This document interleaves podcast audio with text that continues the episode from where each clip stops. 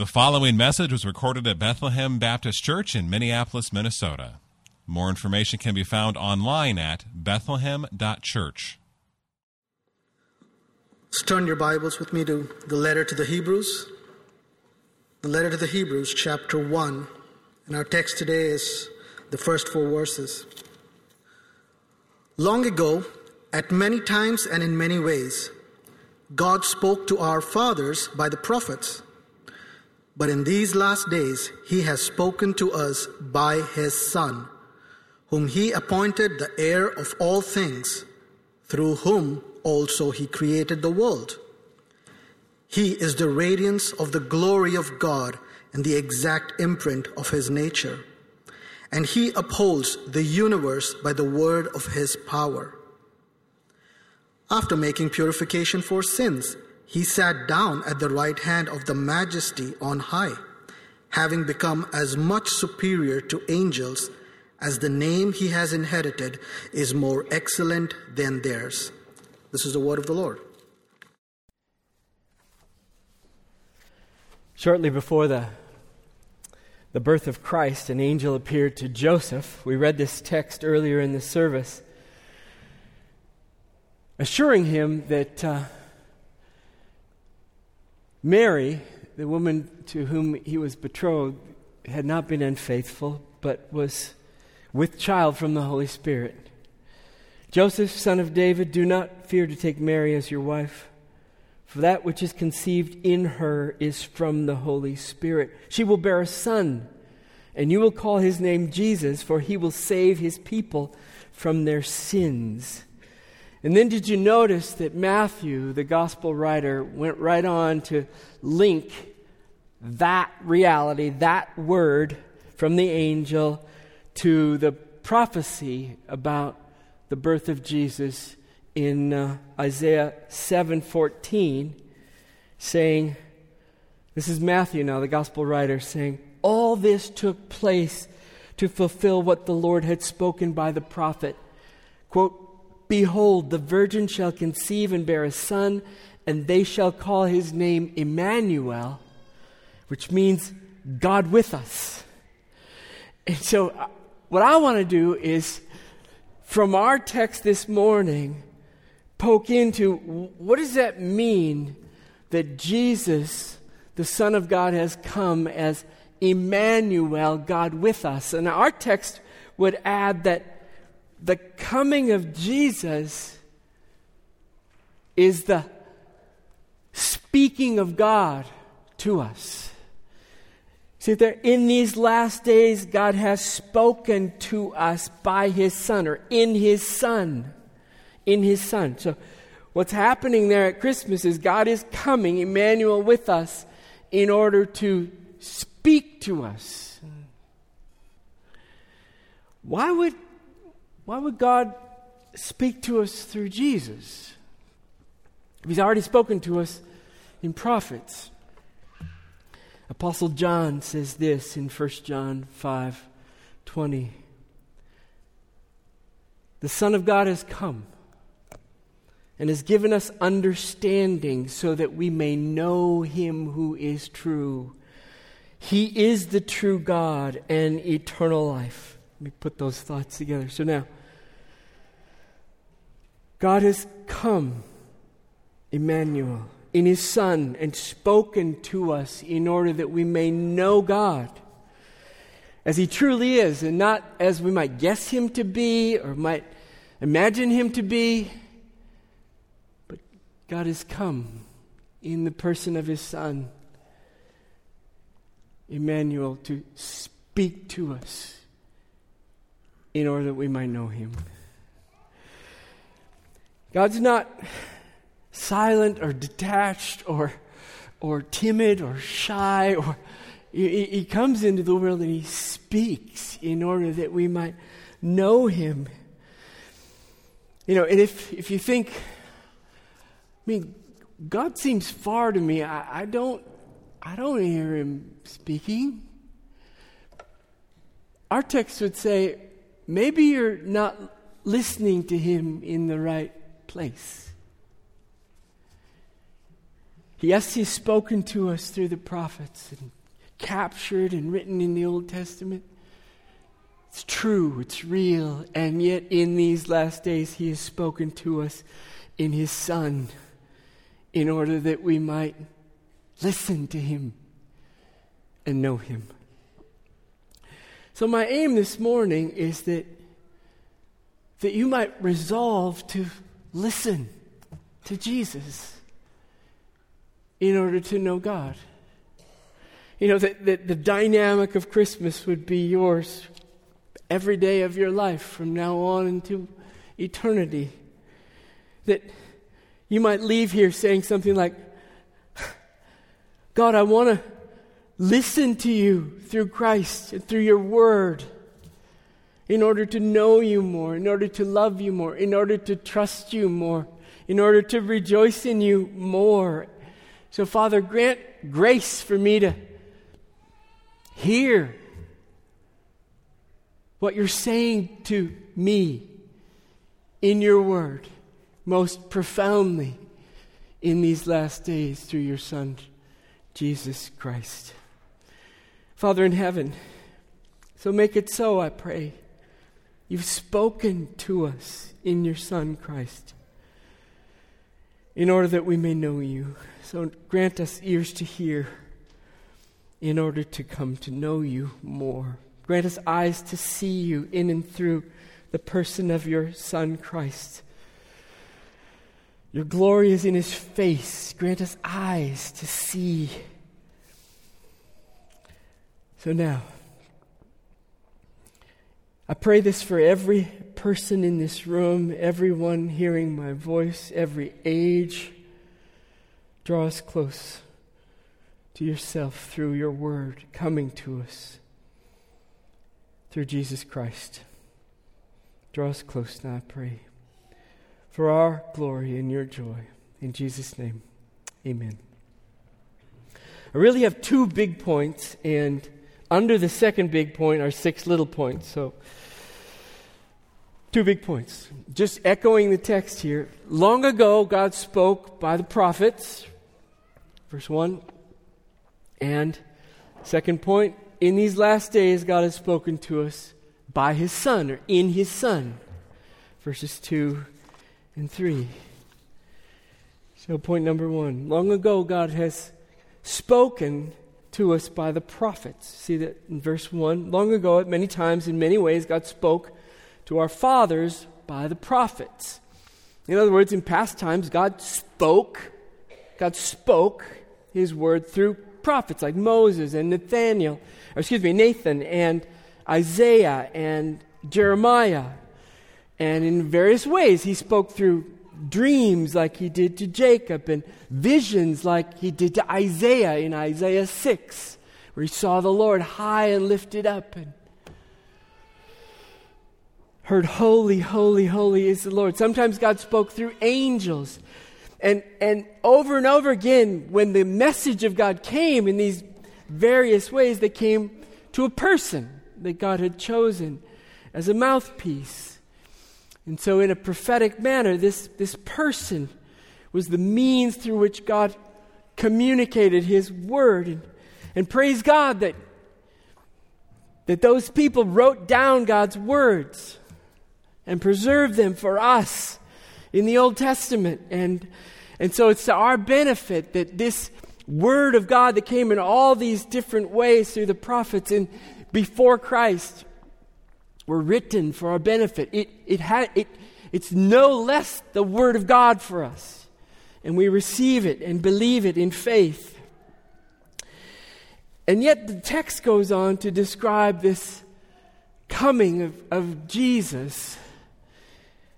This is the second point. In these last days, God has spoken by His Son. What are these last days? I mean, very quickly, just inferring from the text, the last days include the time of Jesus' coming to speak. Acts chapter 2 describes the last days as uh, going back to the prophecy from Joel, when the Holy Spirit falls on the church, the Holy Spirit's coming, boom.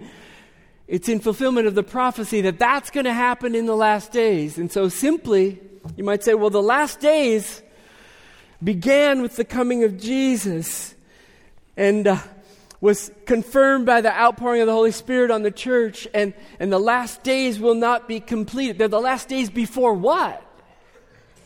Before Jesus returns to consummate his kingdom and put all things under his feet. So we're in the last days. We're in the last days. They've begun, and we, we live in them awaiting Jesus' return.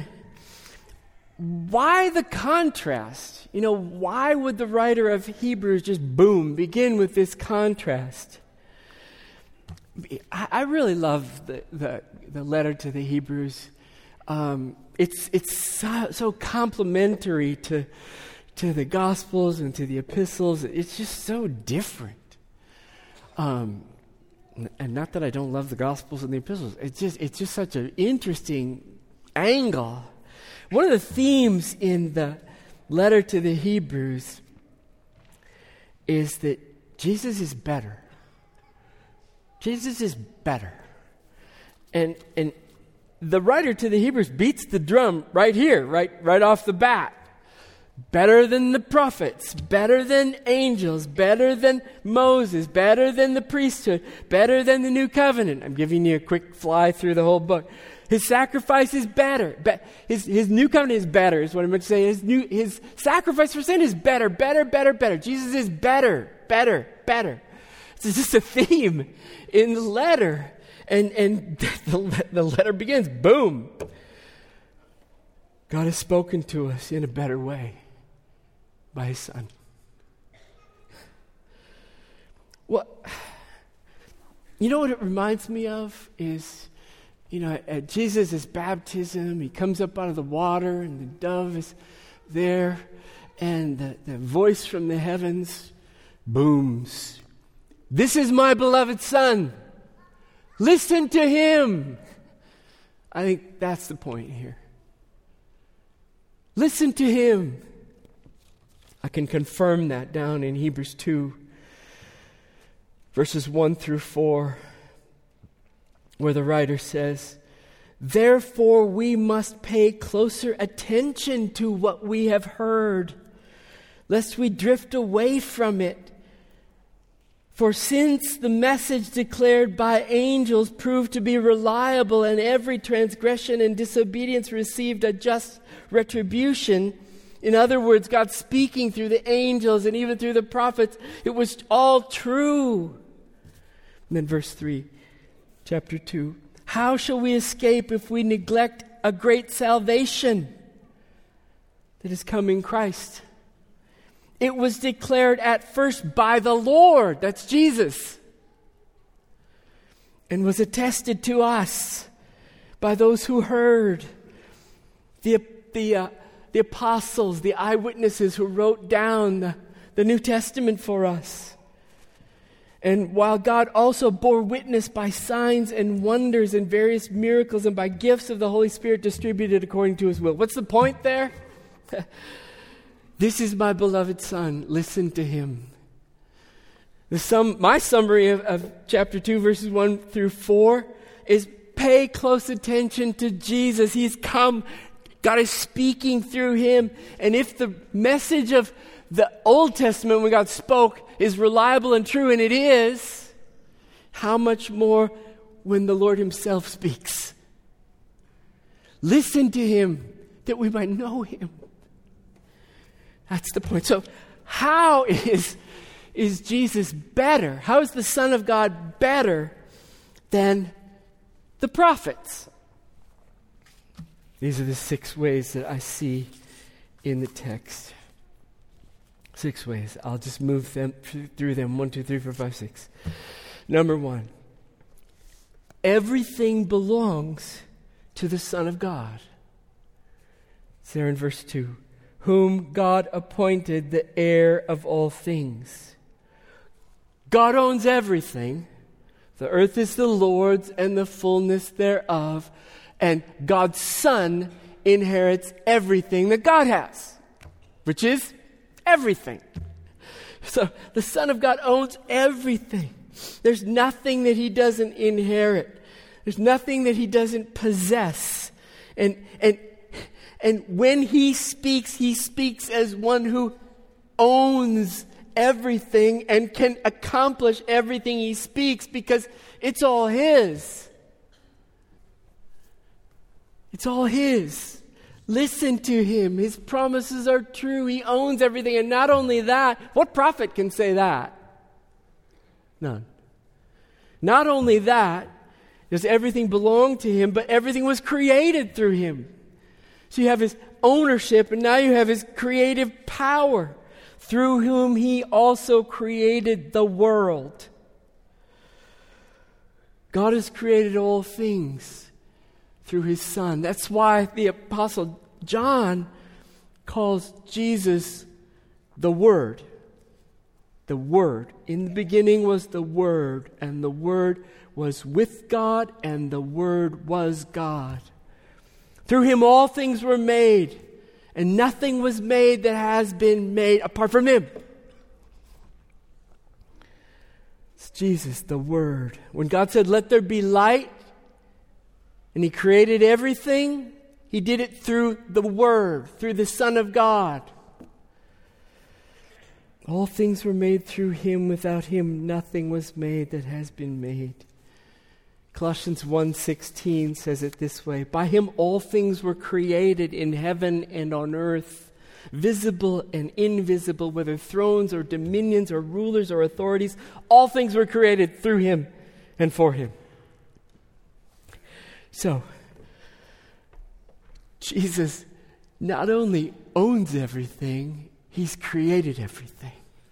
And he has, therefore, all authority, to, the right and the responsibility to do it as he pleases with everything because it's all his and he has power over it all. What prophet can say that? I mean, incidentally, one of the things that these texts will blow up is the religions of the world that calls Jesus a prophet, a mere prophet. He ain't no mere prophet. He's the Son of God. Number three, the Son of God perfectly displays the glory of God.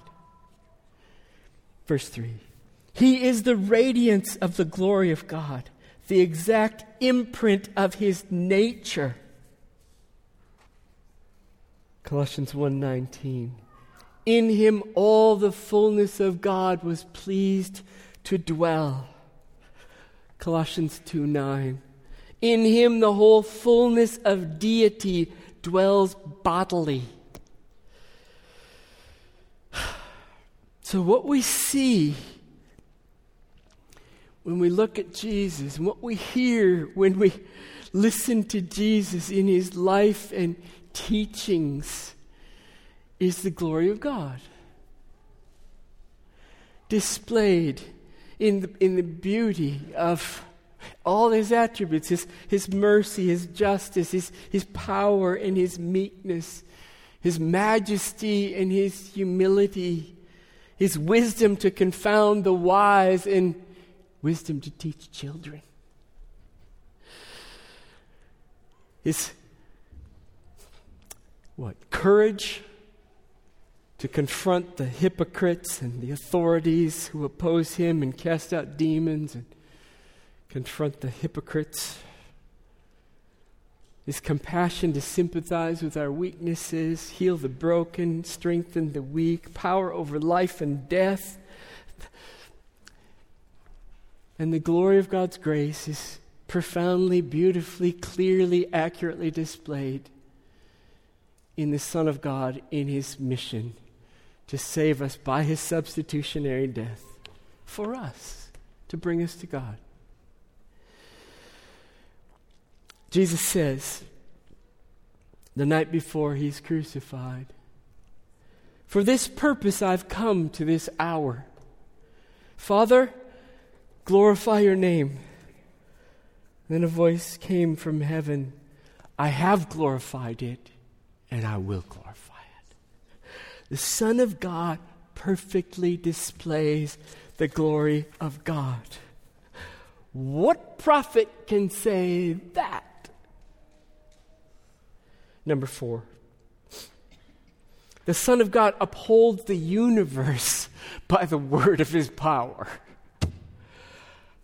I don't need to say any more about that point. like, what prophet can do that? He upholds the universe by his power, verse 3, or Colossians 1:17. In him all things hold together.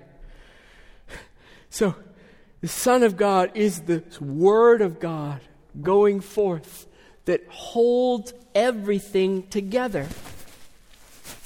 It holds everything big together, like the universe and the stars, and everything little, like, like subatomic particles and molecules. It holds us together, our beating hearts and our eyes blinking and moisturizing themselves right now. He holds together this, this planet in its orbit and the sun and the snow. In him all things hold together because he upholds the universe by his word. The Son of God's word holds it all together. You know, one simple takeaway, just right down to the, I don't know, confidence, hope, day to day, is if, if the Son of God is sufficient to sustain the universe and the subatomic particles and everything in between, he can be trusted to sustain our faith all the way to the end. Keep us believing, preserve us for glory. He's able to keep you from stumbling and to present you blameless before the presence of His glory with great joy. he's able to sustain us all the way, not just body, but soul, whole person, all the way to the end. The Son of God upholds the universe by the word of His power. What prophet can say that? Number five. The Son of God has purified us from our sins. It's in verse 3 after making purification for sins. He did this by offering up himself as a sacrifice for our sins. And in that, he secured our forgiveness, our reconciliation with God forever, once and for all. One sacrifice, boom, it's all done. By his death. Hebrews 10:10. We have been sanctified through the offering of the body of Jesus Christ once and for all. And then 10:14 adds, by a single offering he has perfected for all time those who are being sanctified.